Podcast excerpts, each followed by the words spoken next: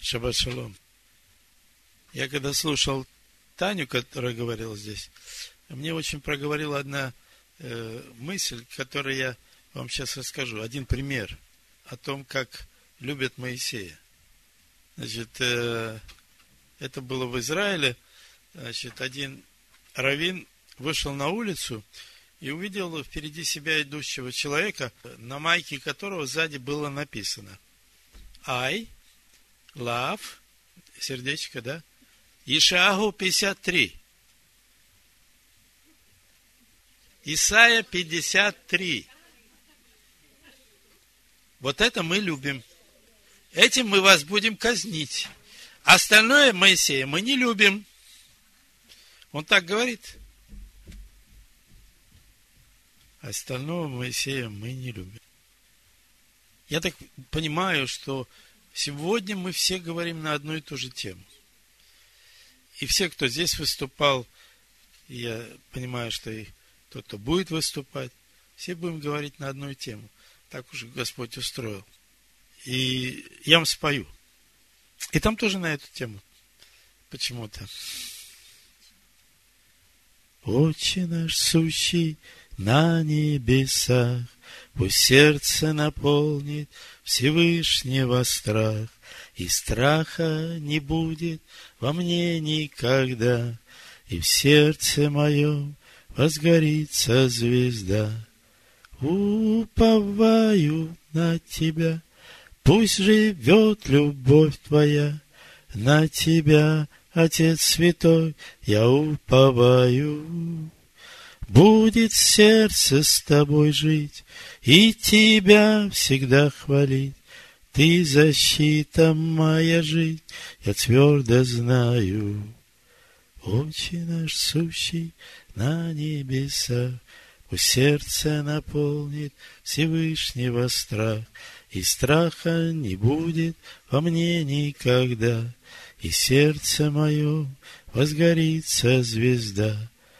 Строим мы твой вечный дом, Будем жить мы в доме том, И не будет лучше дома для святого. Прославляют небеса И святых небес краса, Имя чудное, что в нас творит все снова. Отче наш сущий на небесах, Пусть сердце наполнит Всевышнего страх, И страха не будет во мне никогда, И в сердце моем возгорится звезда. Это еще не песня, но это как-то вот слова, которые пришли. Я просто понимаю, что мы сегодня все говорим о Божьем страхе. Когда э, 15 главе Бытия Авраам спросил Всевышнего, а как я узнаю, что эта земля будет принадлежать мне, народу моему? Он сказал, вот войдешь в Египет, там узнаешь. Там твой народ узнает. И когда мы читаем про акушерок, про павиальных бабок, которые помогали в родах, то там написано, что Бог устроил им домы. Вы знаете, то, что они сделали, это равносильно подвигу.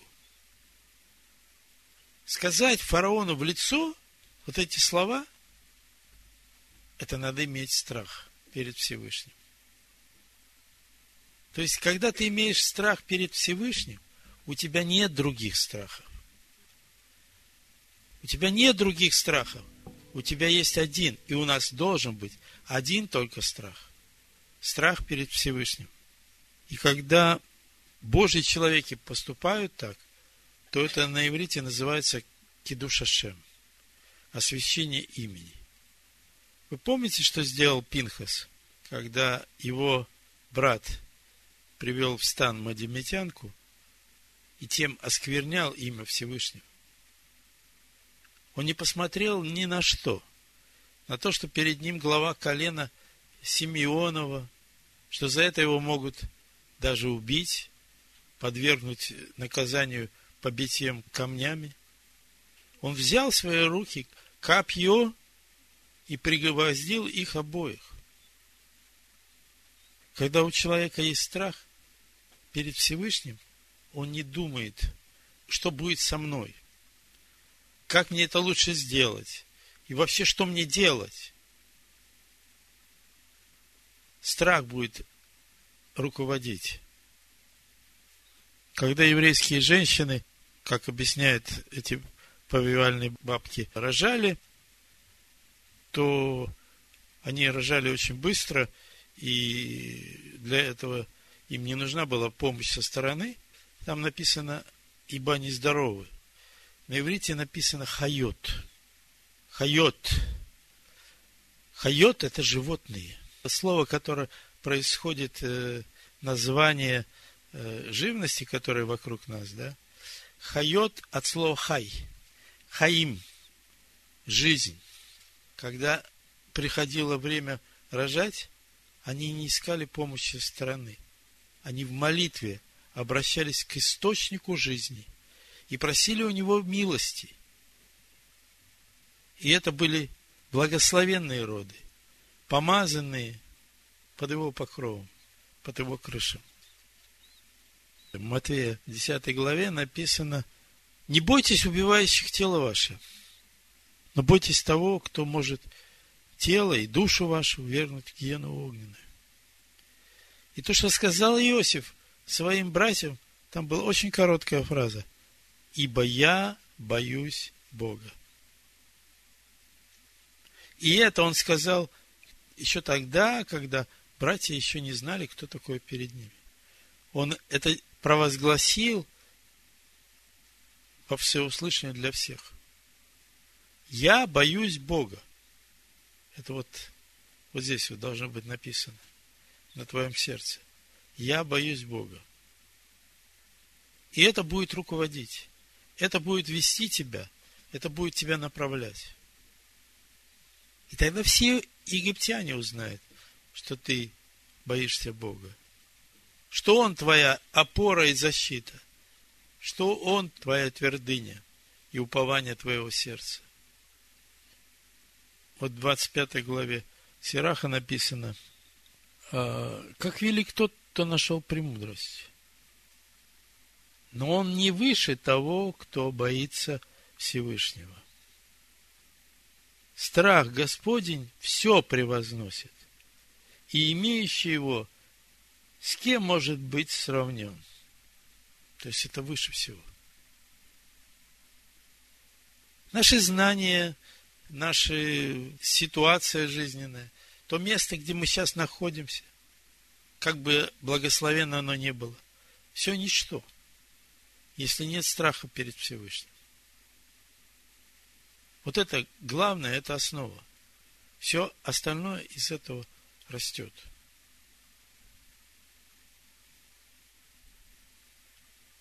И еще одна вещь. Написано, или даже не написано, так говорит. Все в руках небес, кроме страха перед небесами. Это наша ответственность, наша задача. Все дается нам свыше для жизни и благочестия как написано у Петра. Но страх Господень надо нам приобретать сами. Это наше волевое решение. Я хочу в заключение прочитать а, отрывок из 38 э, главы Исаия про царя Изекия. С первого стиха написано, в те дни Изекия заболел смертельно. И пришел к нему пророк Исаия, сын Амосов, и сказал ему, так говорит Господь, сделай завещание для дома твоего, ибо ты умрешь не выздоровеешь. Кто сказал? Сказал Господь. Так говорит Господь. Он пришел и сказал, так говорит Господь.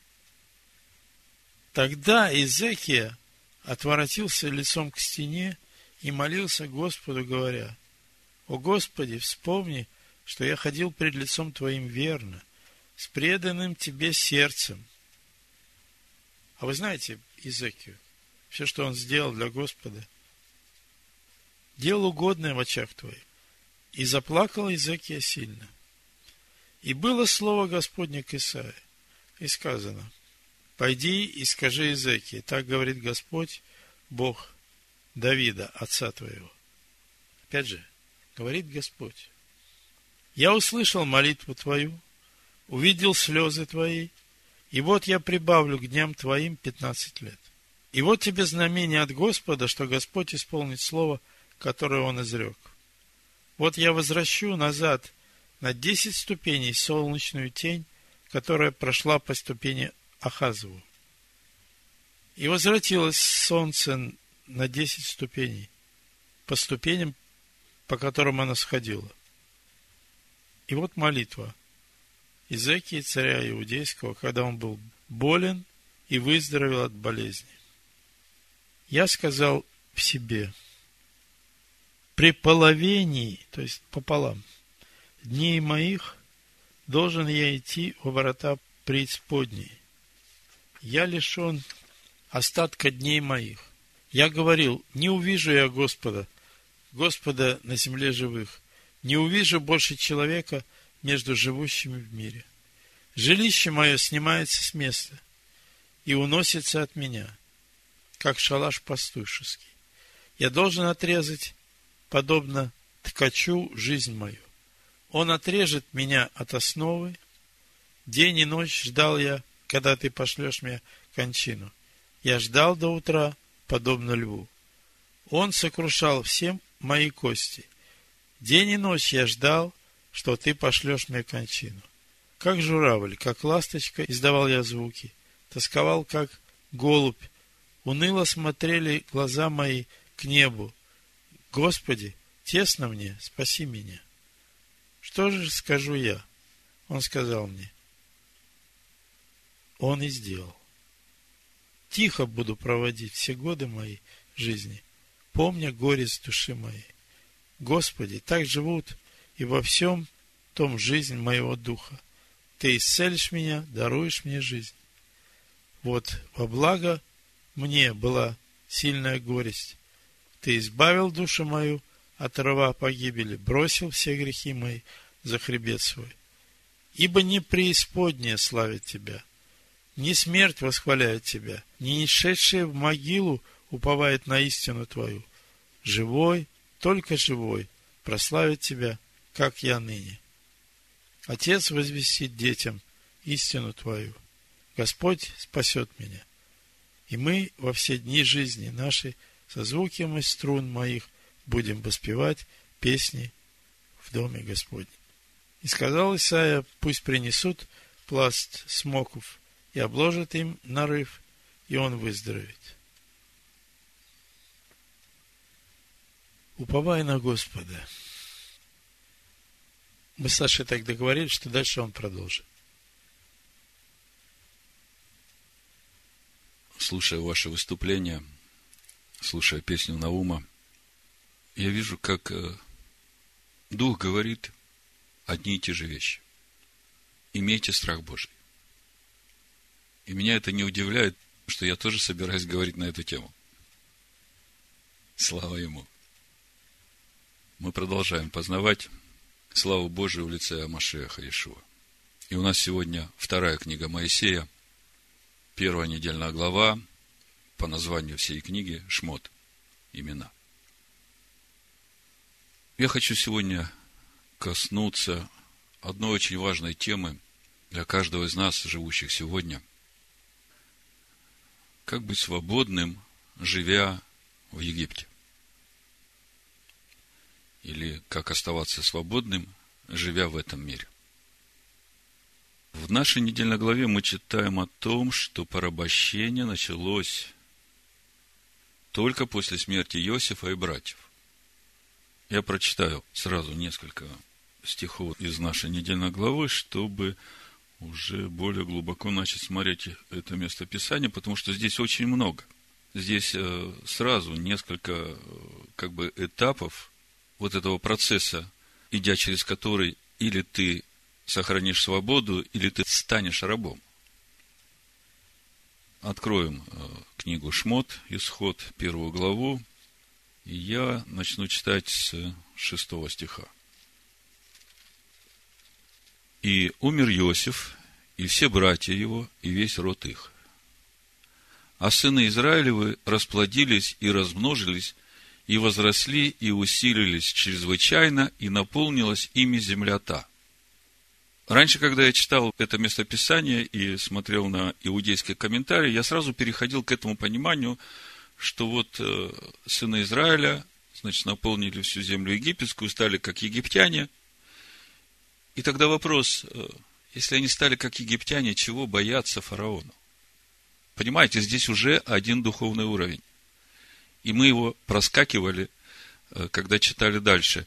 И восстал в Египте новый царь, который не знал Иосифа, и сказал народу своему, вот народ сынов Израилевых многочислен и сильнее нас, перехитрим же его, в Торе написано, давайте поступим с ним мудро. Перехитрим же его, чтобы он не размножался. Что происходит? Зачем это происходит?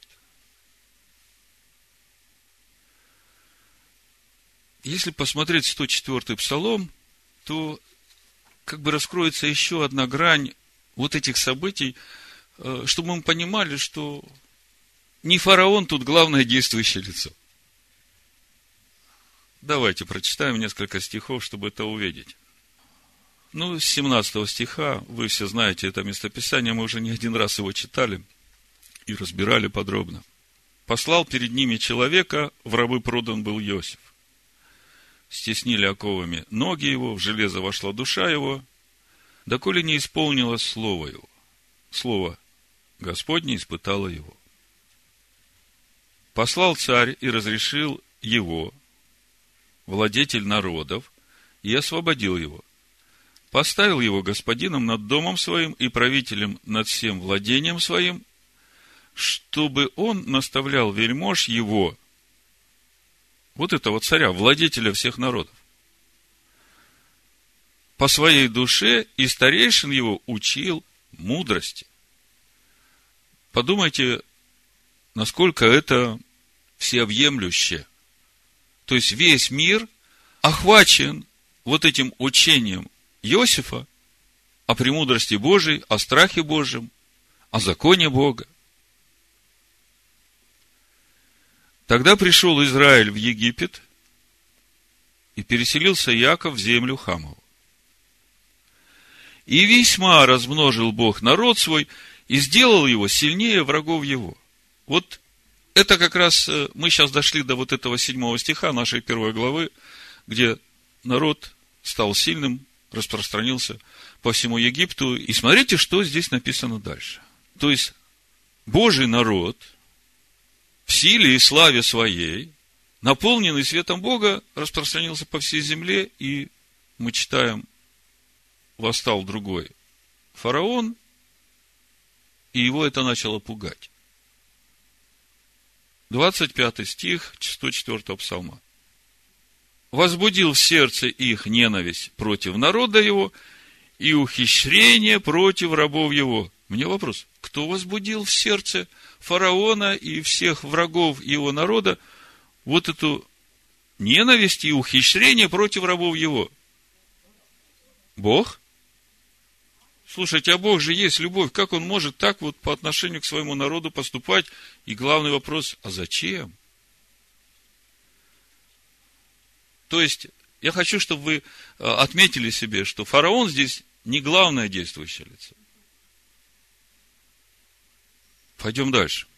Значит, мы начали с того, что порабощение началось после того, как умер Иосиф и его братья и род их. Спрашивается, а что изменилось после того, как умер Иосиф, братья и весь род их? Что изменилось? Вы знаете, все время пытался понять слова Иешуа, он в нескольких местах об этом говорит, но идея одна и та же. Я прочитаю из Иоанна 9 главы. Ишуа говорит в 4 стихе, «Мне должно делать дела, пославшего меня, доколе есть день. Приходит ночь, когда никто не может делать». И у меня сразу вопрос такой, постоянно он у меня был. Что хочет сказать Иешуа? Он вроде бы всегда с нами, он же всегда день. Пятый стих, доколе я в мире, я свет миру. Проповедь я так и назвал. Доколе я в мире, я свет миру. Но что имел в виду Ишуа, когда сказал, приходит ночь, когда никто не может делать? Вот вопрос. Еще есть места Писания на эту же тему из Евангелия от. Я их все прочитаю, потому что наша недельная глава дает ответы на эти вопросы, которые во мне долго были, я не находил ответа. Что имел в виду Иешуа, что приходит ночь? Иоанна, 11 глава, с 3 стиха прочитаю. Здесь идет э, речь о смерти и воскресении Лазаря. И мы, когда читаем это место, здесь есть один стих, который как бы по логике не вписывается вообще во всю эту картину, но мы пробегаем, ну, как бы заинтересованные вот этим сюжетом воскресения Лазаря и не обращаем на него внимания. А вот э, сейчас, когда я начал размышлять об этом, он тоже у меня в духе начал говорить. Вот послушайте, я вам покажу, вы это сейчас увидите. Евангелие от Иоанна, 11 глава, буду читать с 3 стиха. Сестры послали сказать ему, Господин, вот кого ты любишь, болен. Ишуа, услышав, то сказал, это болезнь не к смерти, но к славе Божией. Да прославится через нее Сын Божий. Ишуа же любил Марфу и сестру ее, и Лазаря. Когда же услышал, что он болен, то пробыл два дня на том месте, где находился. И мы как бы все понимаем, странно, почему он сразу не пошел. И потом понимаем, что это для того, чтобы явилась слава Божия, потому что если бы он пошел сразу, многие бы сказали, что он и не умер, а тут четыре дня пролежал. Зачем открывать? Смердит уже. То есть, явно видно будет чудо Божие, да, и мы как бы об этом думаем, ну, смотрите, седьмой стих дальше смотрим. После этого сказал ученикам, то есть, два дня прошло, и после этого он говорит, пойдем опять в Иудею. Ученики сказали ему, Рави, учитель, давно ли иудеи искали побить тебя камнями, и ты опять идешь туда? Ишуа отвечал, вот этот вот девятый стих, он как бы не вписывается вот в эту всю тему воскресения Лазаря. Я сначала не мог понять, почему. Ишуа отвечал, не двенадцать ли часов во дне – кто ходит днем, тот не спотыкается, потому что видит свет мира сего. А кто ходит ночью, спотыкается, потому что нет света с ним. Одиннадцатый стих. Сказав это, говорит им потом. То есть, вот то, что он сказал до этого, к Лазарю не имело отношения. Вот то, что он сказал до этого, имело отношение к тому вопросу, Господи, иудеи искали побить тебя камнями. Неужели тебе не страшно? Понимаете? Зачем ты опять идешь туда? А Ишуа отвечает им, кто ходит при свете, тот не спотыкается. Что же хочет здесь Ишуа сказать? Наверное, сразу расскажу одну историю. Я слышал это в комментариях у Игаля Полищука на нашу недельную главу.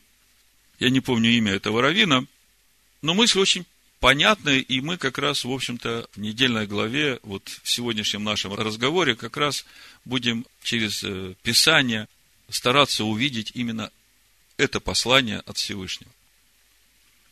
Значит, был один известный раввин, и он переезжал из одного города в другой в карете. И на карету напали разбойники – он слышит, что там э, что-то происходит, и окошко открывает, выглядывает, и эти разбойники увидели Равина, а он в талит. Знаете, на талите там имя Бога написано. Эти разбойники увидели его и испугались и убежали. И этот кучер, который там отбивался из последних сил, уже говорит, Рави, Я не понимаю, почему они убежали, что случилось? Он говорит, знаешь, в Торе написано, когда народы увидят, что на тебе нарицается имя Бога, то они убоятся.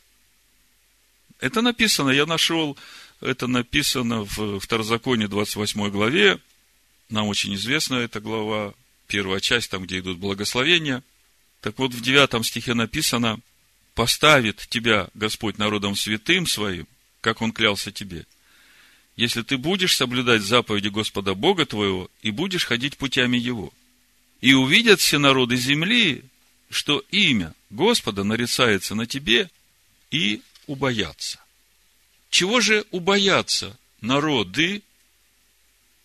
Что сохранит каждого из нас от всякой неприятности, которая может прийти в нашу жизнь? Вот это тема, в общем-то, нашего разговора. И суть именно в том, как быть свободным в Египте. Я еще несколько мест Писания прочитаю из э, Евангелия от Иоанна, но вы уже начинаете понимать э, вот ту главную тему, о чем мы сегодня будем говорить. Мы говорим о том, что порабощение началось в Египте после того, как Иосиф умер, и умерли братья, и весь род их. И нам надо понять, что произошло. Что произошло после того, как они умерли, что за всем этим стоит. И в Евангелии от Иоанна мы читаем, Ишо говорит, приходит ночь, когда никто не сможет ничего делать. А при этом говорит, доколе я в мире, я свет мира. Читаем дальше. Иоанна 12 глава, 35 стих. Ишуа говорит своим ученикам, еще на малое время свет есть с вами. Ходите, пока есть свет, чтобы не объяла вас тьма. А ходящий во тьме не знает, куда идет. Иоанна 14 глава 19 стих. Еще немного, и мир уже не увидит меня, а вы увидите меня, ибо я живу, и вы будете жить. Ну, чтобы картина была полной, прочитаю еще Иоанна первую главу о том, чтобы понимать, что хочет сказать Иешуа, говоря своим ученикам об этом свете. Доколе я в мире, я свет мир. Иоанна первая глава, с первого стиха буду читать. В начале Б. решит. Решит вам знакомо слово, да? Это начало, это замысел. Это как бы квинтэссенция всего замысла Всевышнего. В начале было Слово. И Слово было в Боге. Я читаю так, как я понимаю это местописание. И это понимание подтверждается последующими главами Евангелия от Иоанна. И Слово было в Боге. И Бог был в Слове. Оно было вначале в Боге. Все через Него, Слово, начало быть, и без Него ничто не начало быть, что начало быть. В Нем, в Слове, была жизнь, и жизнь была свет человеков. Где была жизнь? В Слове. И кем эта жизнь является для человеков? Светом. Вот это важно прочувствовать. Потому что, когда Ишуа говорит, я свет миру, мы должны понимать, что он говорит. Он слово, а в нем жизнь. И когда это слово в нас становится плотью, вот тогда та жизнь, которая в этом слове, становится нашим светом. А когда этот свет светит через нас, то это говорит о том, что в этом мире свет Бога, Его лицо присутствует. Оно видимо. Понимаете? И свет во тьме светит, и тьма не объяла его. Был человек, послан от Бога, имя ему Иоанн. Он пришел для свидетельства, чтобы свидетельствовать о свете, дабы все уверовали через него. Он не был свет, но был послан, чтобы свидетельствовать о свете. Был свет истины, который просвещает всякого человека, приходящего в мир. В мире был, и мир через него начал быть, и мир его не познал. Свет был в мире, мир на него смотрел и не познал. Пока свет был в мире, был день. Потом пришел такой момент, когда он ушел. Но своим ученикам он сказал, в мире меня уже нет, но с вами я буду.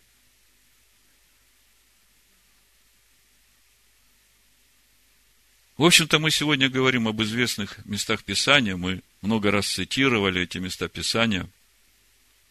Но у нас сегодня есть возможность увидеть реально, как руководствоваться этим в своей жизни. Как реально оставаться свободным в этом мире, как реально быть светом этому миру. В 8 главе Евангелия от Иоанна, в 12 стихе, Иешуа опять же говорит, и мы это знаем. Опять говорит Иешуа народу и сказал им, «Я свет миру. Кто последует за мною, тот не будет ходить во тьме, но будет иметь свет жизни». Как реально следовать за ним? Что нужно делать? Возвращаемся в нашу недельную главу, чтобы найти ответы на эти вопросы. Мы остановились на том, что в Египте восстал новый царь, который не знал Иосифа, и который сказал народу своему, что вот народ сынов Израилевых многочислен и сильнее нас, поступим с ним мудро, чтобы он не размножался. Есть много комментариев на это место. Я остановлюсь на одном, которое, я понимаю, является ключевым. В чем эта мудрость или хитрость, как в синодальном, вот этого замысла фараона? Чтобы народ Божий не размножался. Вы знаете, если посмотреть на историю человечества, то я могу назвать такие имена, как э, Антиох Епифан, у которого был тот же самый замысел поступим с ними хитро, лишим их Торы. Потом появился еще один император Константин. Так вот, э, они не первооткрыватели, вот здесь вот все начинается. И смотрите, в чем его мудрость в кавычках. То, что земля ГСМ уже не вмещала сынов Израилевых, и то, что они распространились э, Э, уже по всему миру, слава Богу. Бог нас для того и поставил, чтобы его учение распространялось по всему миру. Так вот, э, какой хитрости прибегает фараон? Он понимает, что если у народа забрать Божьи заповеди, скомпрометировать народ в Божьих заповедях, тогда это разгневает Бога. Помните учение Белама? Он же там тоже был советником у фараона. И тогда Бог сам будет разбираться со своим народом. Так вот он что придумал? Давайте устроим субботник. Нам надо благоустроить Египет. Я сам, фараон, выйду таскать бревна, там убирать мусор. И делать мы это будем в субботу. Да, многие из нас э, застали то время, когда э, при советской власти мы стройно, дружно, с песнями выходили на субботник. Вы знаете, вот здесь вот и наступает то время, когда день уже прошел, а тьма приблизилась. И весь вопрос в том, станешь ты рабом в Египте или сохранишь свою свободу. Смотрите, что произошло в этот момент. Многие из сынов Израилевых попались на эту хитрость фараона. Ну как же сам фараон? Ну как же все начальники? А если я не пойду, что подумает обо мне мое начальство? Как же так все выйдут работать, а я что? Вы знаете, что в земле ГСМ никто из левитов не вышел на этот субботник. И когда фараон заинтересовался, а почему они не вышли, они ответили, в субботу у нас есть дела поважнее, чем ваш субботник. Суббота – это день Бога, когда мы приносим жертву нашему Богу. Мы изучаем Тору. Удивительное дело, этот ответ его удовлетворил. И он никаких репрессий не стал применять к тем, которые остались служить своему Богу и приносить жертвы хвалы Всевышнему. Вы никогда не задумывались, ну, представьте, фараон, владетель всех народов, а тут приходит Моисей и Аарон к фараону, и никто не препятствует, все открывают перед ним двери и прямо к фараону. Ну, вы же понимаете, что к царю просто так с улицы никто же зайти не может.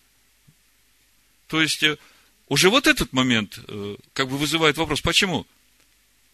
А потому что и Аарон, и Моисей были из колена Левия. И он понимал, что это служители Бога. Он не признавал этого Бога, не хотел признавать. Он не хотел знать Иосифа, но он понимал, потому что в Египте было много богов, и он понимал, что это служитель вот того еврейского Бога. Мудрецы говорят, когда Иосифа не стало, наступило время Эстер по ним. Время сокрытия лица Всевышнего. Если мы посмотрим, что изменилось, вот в тот момент, когда не стало Иосифа, братьев его и всего рода их, мы совсем недавно говорили о Иосифе, о том, что Бог был с ним и у Патифара, Бог был с Иосифом и в тюрьме, и даже фараон, когда назначал его главным после себя, в Берешит 41.38, он сказал, найдем ли мы такого, как он, человека, в котором был бы Дух Божий. То есть, пока был Иосиф в Египте, Присутствие Бога было явным в Египте. Когда народы видят, что имя Бога нарицается на тебе, они боятся. Но для того, чтобы имя Бога нарицалось на тебе, что тебе нужно? Когда мы смотрим на Иосифа, смотрите, эти испытания в э, доме Патифара, он ведь понимал, что вот это женщина, жена Патифара, да, она же имеет огромную власть над ним. Она же может его, если он не согласится и не сделает то, чего она хочет, то она же может его и в темницу, и на плаху, на казнь. Все может сделать. И при всем при этом Иосиф больше боялся Бога, чем вот э, того, что может сделать эта женщина. И он сам это подтверждает, когда уже в последней главе братья к нему приходят, говорят, прости, и он им говорит, недавно совсем читали, да? 50 глава Барышит, 19 стих, сказал Иосиф, не бойтесь, ибо я боюсь Бога. То есть, вот это вот «я боюсь Бога», это было главным условием раскрытия лица Всевышнего в Египте это обеспечивало присутствие Бога в Египте раскрытым.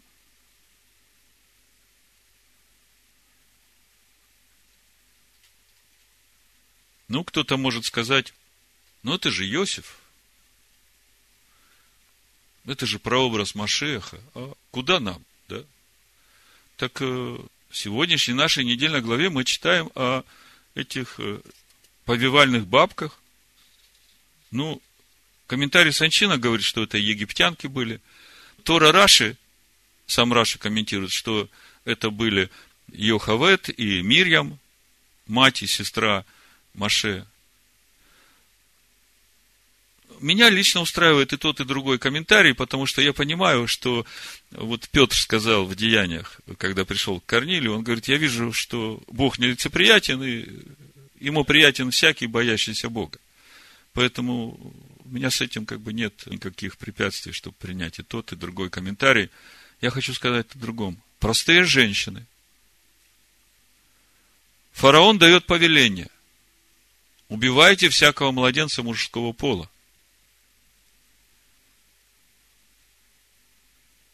Когда дает повеление фараону, у которого власть над тобой полная, то, конечно, ты его боишься, да? Я помню еще советское время. А что скажет дядя милиционер? Да, вот милиционер придет, детей пугали, да? Вот смотри, Там та же самая ситуация. Но, тем не менее, эти женщины, простые женщины, написано, они боялись Бога. Я прочитаю. Первая глава, исход, 17 стих. Ну, буду читать чуть раньше. Первая глава, исход, с 15 стиха. Царь египетский повелел повивальным бабкам евреянок, из коих одно имя Шифра, а другое Фуа, и сказал, когда вы будете повивать у евреянок, то наблюдайте при родах. Если будет сын, то умершляйте его, а если дочь, то пусть живет. Но повивальные бабки боялись Бога и не делали так, как говорил им царь египетский, и оставляли детей в живых.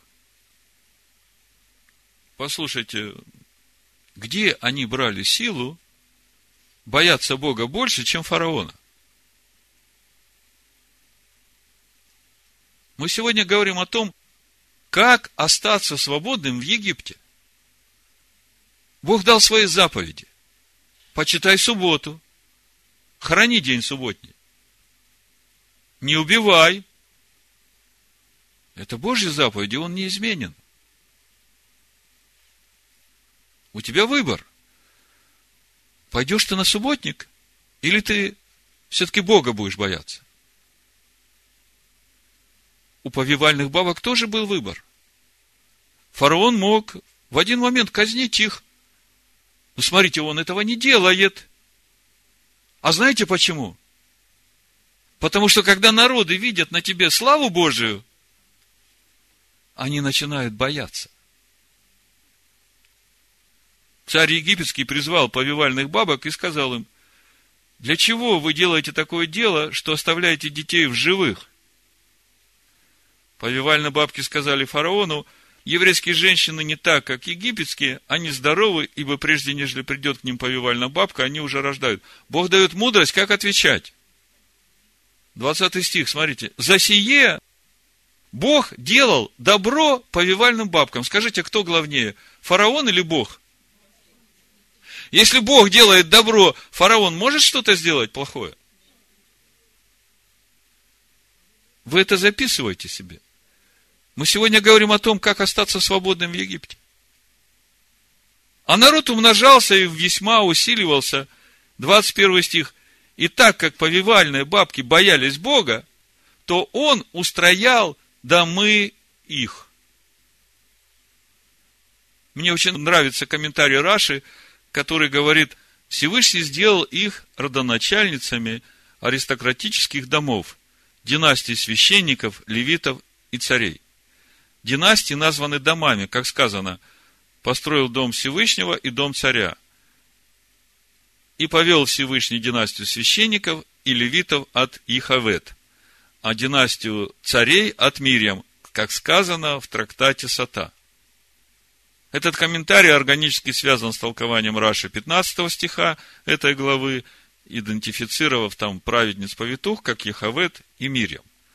Он рассказывает здесь о том, как они были вознаграждены за праведность, о происхождении царей от Мирьям мы узнаем из э, Деврей Гаямим, то есть из первой Паралипоменон, вторая глава, 19 стих, там она названа другим своим именем Эфрат – родоначальника еврейской царской династии Давида, называли по ее имени Давид А. Эфрате.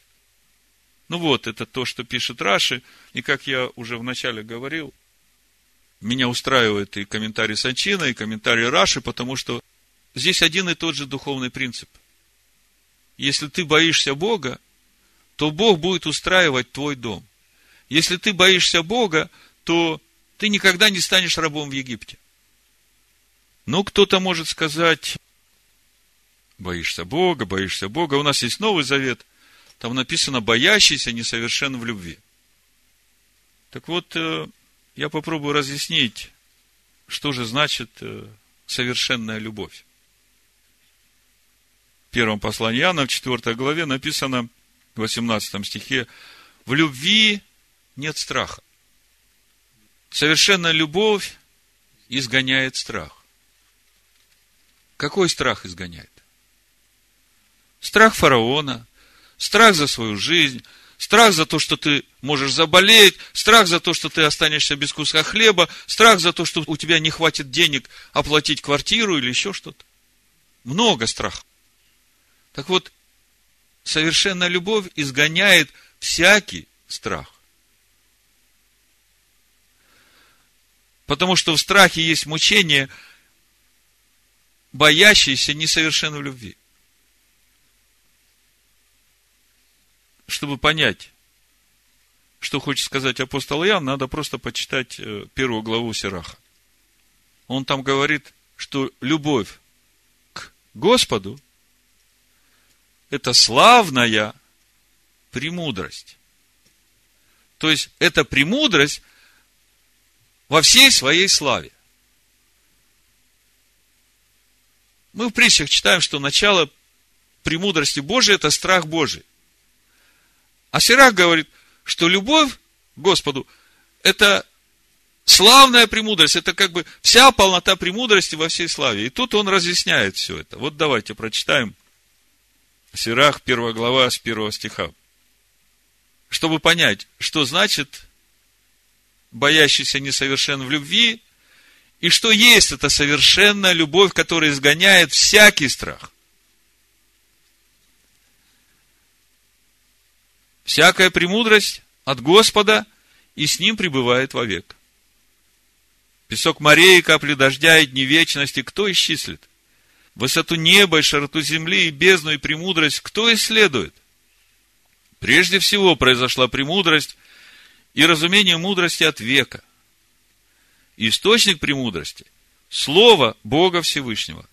И шествие ее – вечные заповеди. Кому открыт корень премудрости, и кто познал искусство ее?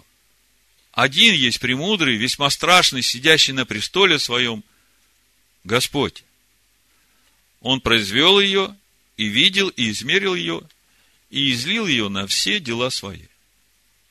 И на всякую плоть по дару своему, и особенно наделил ею любящих его. Страх Господень – это слава и честь и веселье, и венец радости. Здесь как бы все уровни страха Господня. И дальше он будет раскрывать эти уровни страха Господня. Смотрите. Страх Господень усладит сердце и даст веселье и радость и долгоденствие. Боящемуся Господа благо будет напоследок, и в день смерти своей он получит благословение. Страх Господень дар от Господа и поставляет на стезях любви. То есть, для того, чтобы стать на стези любви, начинать нужно со страха Господня. Смотрите, любовь к Господу – славная премудрость. Кому благоволит Он, разделяет ее по своему усмотрению. И дальше он раскрывает, как прийти к этой славной премудрости. Суть которой – любовь к Господу, совершенная любовь. Потому что боящийся несовершенной любви, а вот мы сейчас говорим о том, как прийти к этой совершенной любви. Начало премудрости – бояться Бога. А с верными она образуется вместе в чреве. То есть, если мама имеет страх Господень, то дитё там, в чреве, уже с этим страхом образовывается. Среди людей она утвердила себе вечное основание, и семени их верится.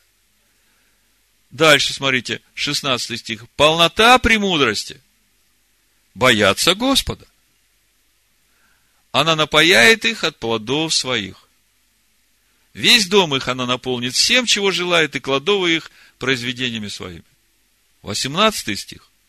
Венец премудрости. То есть, уже полнота премудрости была. Казалось бы, чего еще надо? Венец премудрости. То есть, корона. Страх Господень. Произвращающий шалом.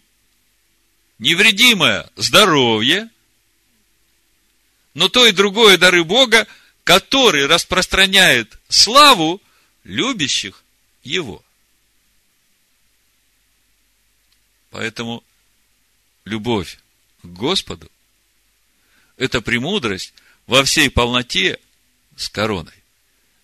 Страх Господь.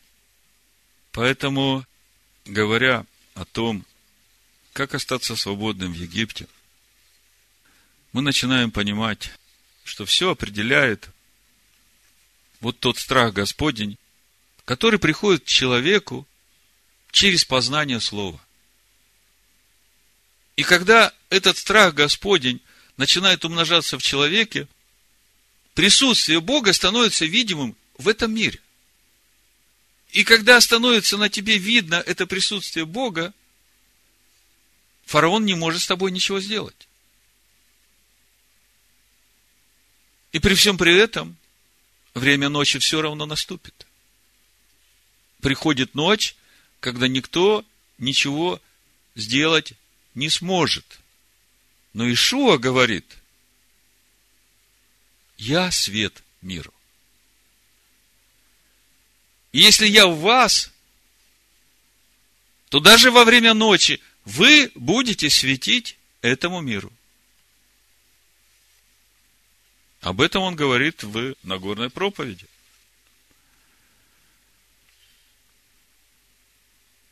Вы свет мира не может укрыться город, стоящий наверху горы.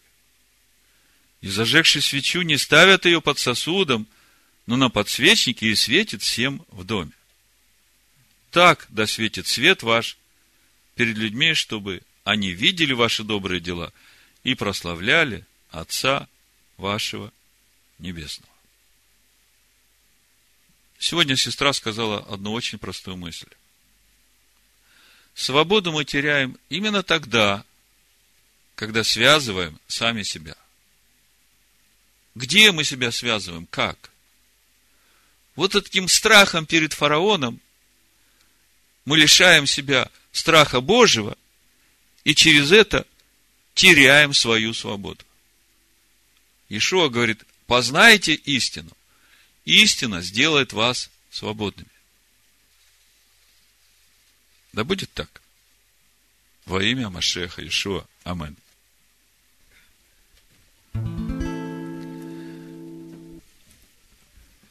Весь огромный мир – это очень узкий мост, очень узкий мост, очень узкий мост.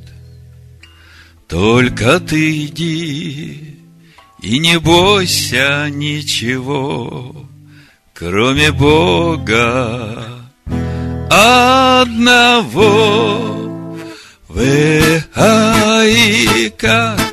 вехаикар, лё левахет, лё левахет клаль, вехаикар, вехаикар,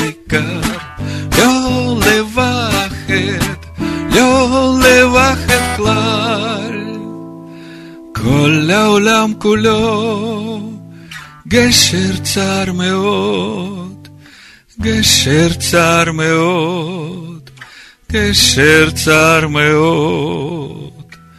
כל העולם כולו גשר צר מאוד, גשר צר מאוד, גשר צר מאוד.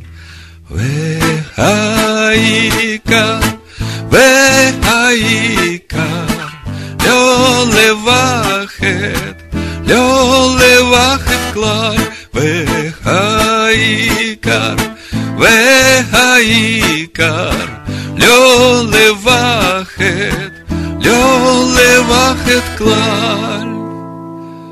Весь огромный мир – это очень узкий мост, Очень узкий мост, очень узкий мост.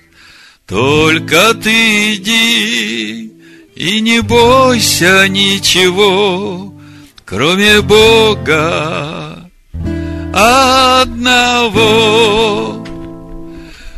Вехаика,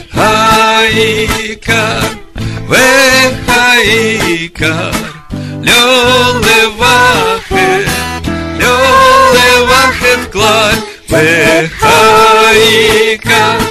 вихаїка, льолевахет, льолевахет клаль. Амен. Амен. Амен. Амен. Амен. Амен.